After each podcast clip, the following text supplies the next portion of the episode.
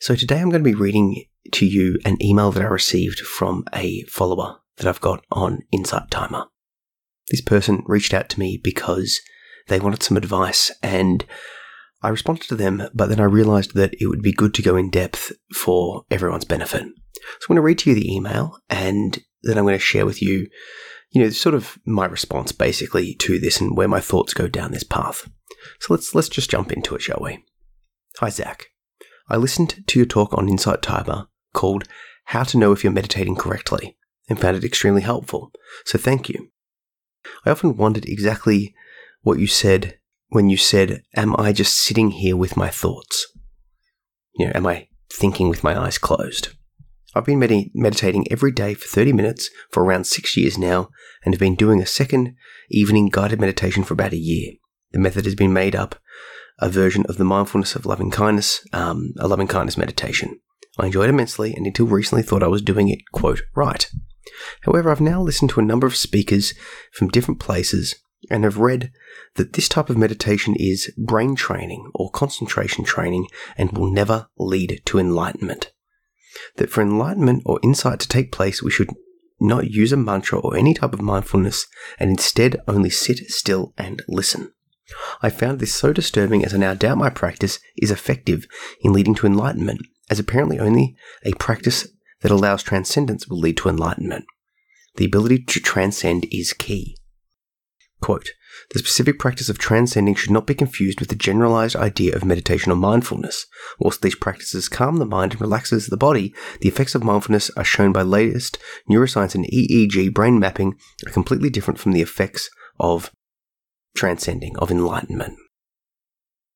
So my question to you is this. Will my mindfulness practice not lead to enlightenment? Your response would be greatly appreciated, as I found your talk simple, clear, insightful, and I'm hoping that you could clear up the confusion I now feel. Warm regards. So, I've got quite a few different responses to this email. The first one being is that if someone any instructor is claiming that their technique, their specific way, is the only way to attain enlightenment, that suggests some red flags to me. It makes, I just feel a bit icky. It feels a little bit like there's that sort of like dodgy guru vibe. That's just what I feel.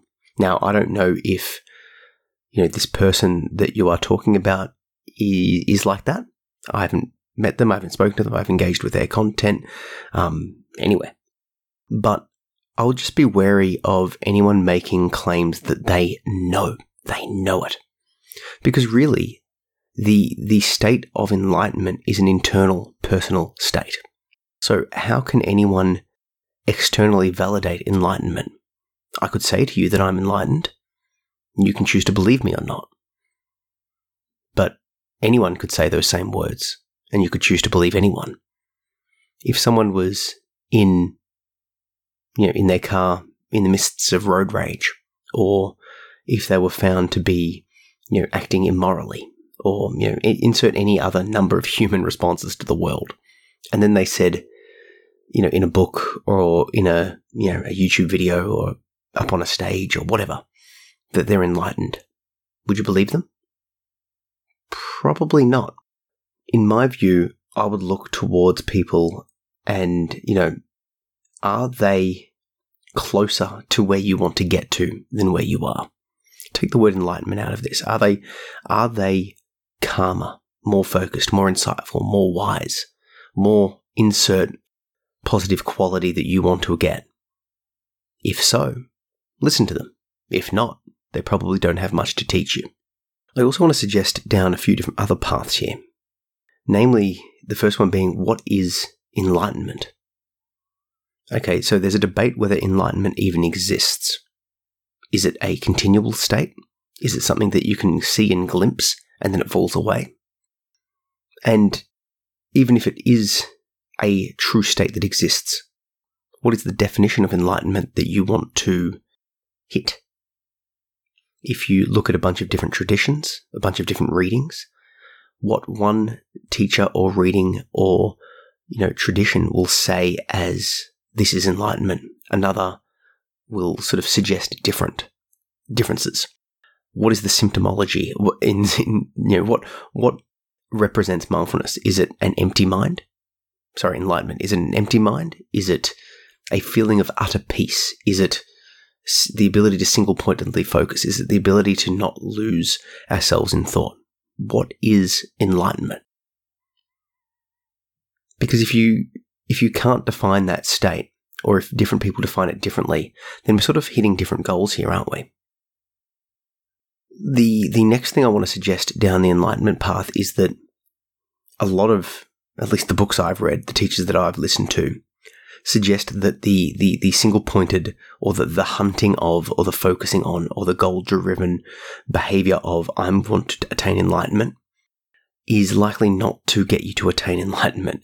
And the reason being is is that it's sort of like you've you've imparted this goal directed behavior over the top of what you're actually doing. Is your goal to attain enlightenment, or is it you know for, for you know to be able to say I've attained enlightenment, or is it to just be and sit with the changes that enlightenment brings? Because they're, they're, they're similar, but they're different things. And if you are hunting the goal then you've you've sort of put an abstraction over the top of what we're doing here. Now, yes, what this person is saying, this idea of sitting still in stillness, can certainly lead to insights and revelations and all of these things, but so can a mindfulness practice. So can a loving kindness practice. And if you know, the, the traditional texts are be, to be believed, so can observing the cloud parting, you know, the moon through the parting clouds, or, you know, listening to a bird call, or, you know, insert any other number of mundane life experiences. There's a quote or like an idea of going, you know, slow progression, sudden enlightenment. Some traditions go down that path. It's like you practice, practice, practice, then bam, you've attained it. Other places talk about the gradual whittling away of the ego to a state of nothingness. Some people talk about this idea of connecting fully and wholly with a you know, energy or a God based figure. Once again, what are we talking about here? I I would suggest that if you're sitting and practicing and you're getting better your life is improving. You are trending upwards. Your functionality is increasing. Then you're on the right path. Now, I can't guarantee enlightenment. And, but I don't think anyone else can. You know, there was, if you look to stories of the Buddha, of great spiritual teachers in all traditions, Jesus, any of the, the, the saints eh, from Christianity, any of the holy figures from Buddhism or Hinduism or any any religion, any practice, any spirituality, any modern practice. You know, people that are alive and you know teaching now. Even if you're in their presence, hundred percent of the time, doing everything they say, enlightenment isn't guaranteed. Not every one of their students attains. So there is no true path and even following someone else's path isn't going to guarantee you anything. A lot of the time, they talk about this idea of a finger pointing to the moon. It's like, hey, you know, it's over there. The finger, the, the, the instruction, the practice, the meditation, everything we're doing and talking about here is the finger pointing to the moon. It's it's a guide, it's a direction, but it, it's it's a lived experiential experience that only you can step across. Because ultimately, it's a whittling away of you know, layers of Maya, you know, delusion and confusion and ego and, you know, the, the caveats and hang-ups of the past and, you know, processing all those traumas. It's like shadow work. It's, it's all of the, like, there's all of these different approaches you can take, go down this path, but it seems highly personalized. And, you know, beyond all of this, your mindfulness practice, your loving kind kindness practice, the guided meditations, all of that will help you to sit in silence should you choose to do that. So either way, you're still building up, you know, like if, if you have to go through the mindfulness process to be able to sit in silence at some later stage to do this uh, practice that this person is recommending, well, you're developing the skills to be able to sit in silence and not go insane, not get up off the mat and give up on the practice. Because you can't rush enlightenment, right? If it happens now or happens in you know, 80 years, or depending on your philosophical or religious beliefs, you know, in another life, it's going to happen when it's going to happen. So, my advice to you is this practice what you want to practice. Continue what you're doing. And observe your desire to attain enlightenment. Investigate that. Dig deep. Why do you want to attain something? What do you think that will give you? Or alternatively, what is wrong with your current existence, your state of mind? investigate that. That's something that I would look into. You know, turn the lens of attention onto that. Can you mindfully use those feelings themselves as the focus of your mindful attention and just ask yourself gently and inquire, what is this giving me? What's happening here? And alternatively, or in additionally, these feelings that you've got arising of doubting your own practice based on what other people are saying, based on different, you know, instructions. Once again, those feelings that are arising, that doubt. Turn your lens of attention there. Use the skills you've developed over these years to look at that practice and go, huh, okay, I see you. What do you have to tell me? And, and I guess, you know, are you worried that you're wasting your time? You've been practicing for six years. Well done. I guarantee you that whether or not enlightenment is real, whether or not the approach you're doing will, you know, get you there, you're definitely going to be receiving benefits of.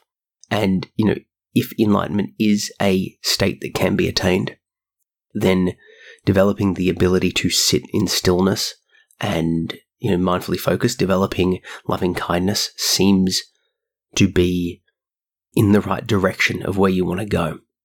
But once again, turning to the texts, the books, the, the, the talks, it doesn't seem like there is necessarily a direct correlation between time on the mat and enlightenment, or the style of meditation and enlightenment, or pretty much much of anything. It's, I guess, it seems to be an acceptance of the present moment. And mindfulness done well, done properly, will give you that. And I guess the other other other thing is if you're searching or hunting for a particular state that you think enlightenment is, and you get it, you haven't gotten enlightenment, you've gotten that state. So you've just labeled this feeling like of elation or emptiness or whatever it is. Oh, that's enlightenment. Oh, you've got it. I'm enlightened. Are you? Or did you try and put words and a box around a undefinable expansive feeling? You know, if we turn to, you know, the the the traditional monotheistic views of heaven. And they talk about it, you know, it's this, it's that. Can, can heaven truly be defined in words that humans can speak and write down and read and then like understand? Is that, is it, is that even possible? Is it even possible? I don't think so. Because a place that was, you know, created by a infinitely wise, powerful divinity seems to be beyond human conception. What I would be describing would be like a crayon drawing compared to a Mona Lisa, right? Like it's it's an approximation to it, but it, it's it's not in the same ballpark at all.